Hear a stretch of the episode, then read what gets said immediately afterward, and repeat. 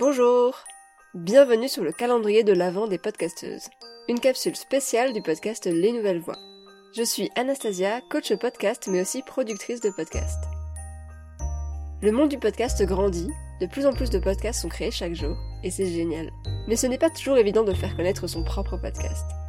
C'est pour ça que dans cette première édition du calendrier de l'Avent de Les Nouvelles Voix, vous retrouverez chaque jour un épisode mettant en avant une podcasteuse et son podcast.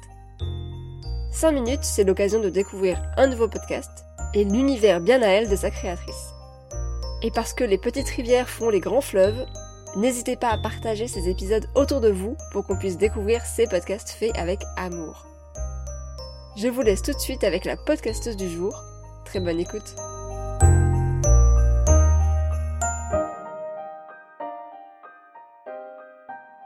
Je m'appelle Florence, j'ai 28 ans, euh, je suis bretonne. J'aime me sentir libre, être proche de l'océan, dormir en pleine nature, manger beaucoup de fromage avec mes amis, et je suis également professeur des écoles. Alors même si j'aime pas spécialement me définir par mon métier, je tiens à le préciser aujourd'hui parce que c'est ma profession qui est à l'origine de la création de mon podcast. Mon podcast se nomme Avant j'étais prof, et je le définis comme étant le podcast des enseignants qui ont osé la reconversion.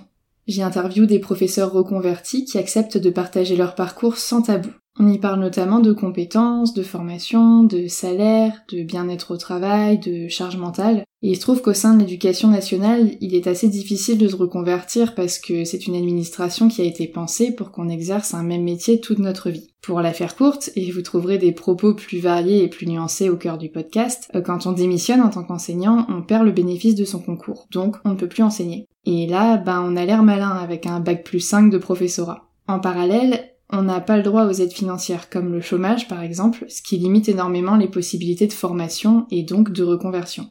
Le podcast est tout récent, il date euh, de septembre 2020. Je publie deux épisodes par mois et la première saison en compte déjà cinq, qui sont assez variés pour permettre aux enseignants et à moi-même d'envisager diverses opportunités de reconversion selon bah, nos profils et nos valeurs.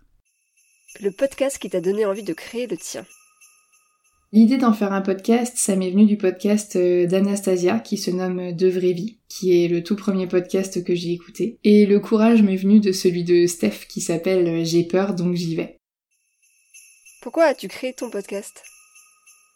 Alors il y a deux ans, j'ai été mutée sur un poste d'enseignante à 60 km de chez moi. À cette époque, je me trouvais déjà plus trop en accord avec mon métier, et en plus j'arrivais pas à accepter l'idée de perdre deux heures de ma vie dans les transports tous les jours. Alors je me suis mise à écouter des podcasts pour passer le temps. Et quand j'ai compris qu'il en existait sur à peu près tout et n'importe quoi, j'en ai cherché un sur la reconversion enseignante. Et quand j'ai compris que ça n'existait pas, j'ai été très déçue, mais euh, aussi très étonnée parce que je sais qu'on est des dizaines de milliers à y penser. Du coup, petit à petit, l'idée de passer de consommatrice à créatrice de contenu a germé en moi et c'est comme ça que le podcast est né.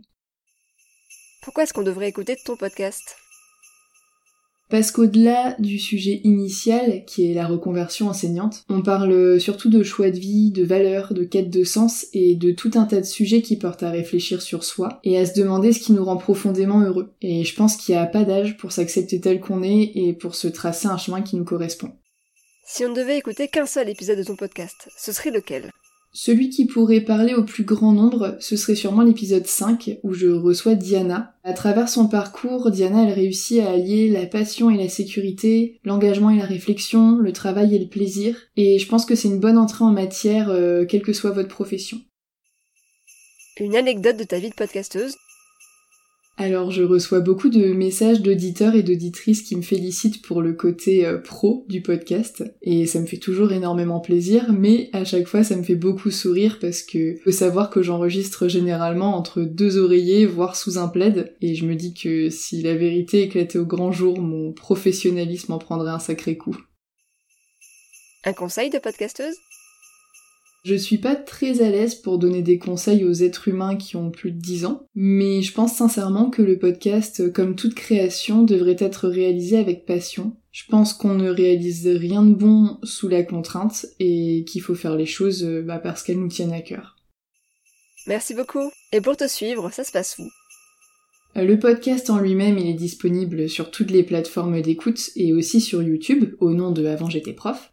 Et pour me contacter ou pour suivre l'actualité du podcast, ça se passe principalement sur Instagram, mais je partage chaque publication sur Facebook si jamais vous êtes plus à l'aise avec ce réseau social.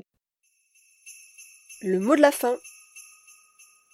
Euh, je dirais merci. Et c'est un merci qui s'adresse euh, ben, à toutes les personnes qui créent du contenu sur Internet, qui prennent le temps de le partager, généralement gratuitement. Et aussi à toutes les personnes ben, qui prennent de leur temps pour me donner leur avis et leurs conseils au sujet de mon propre podcast.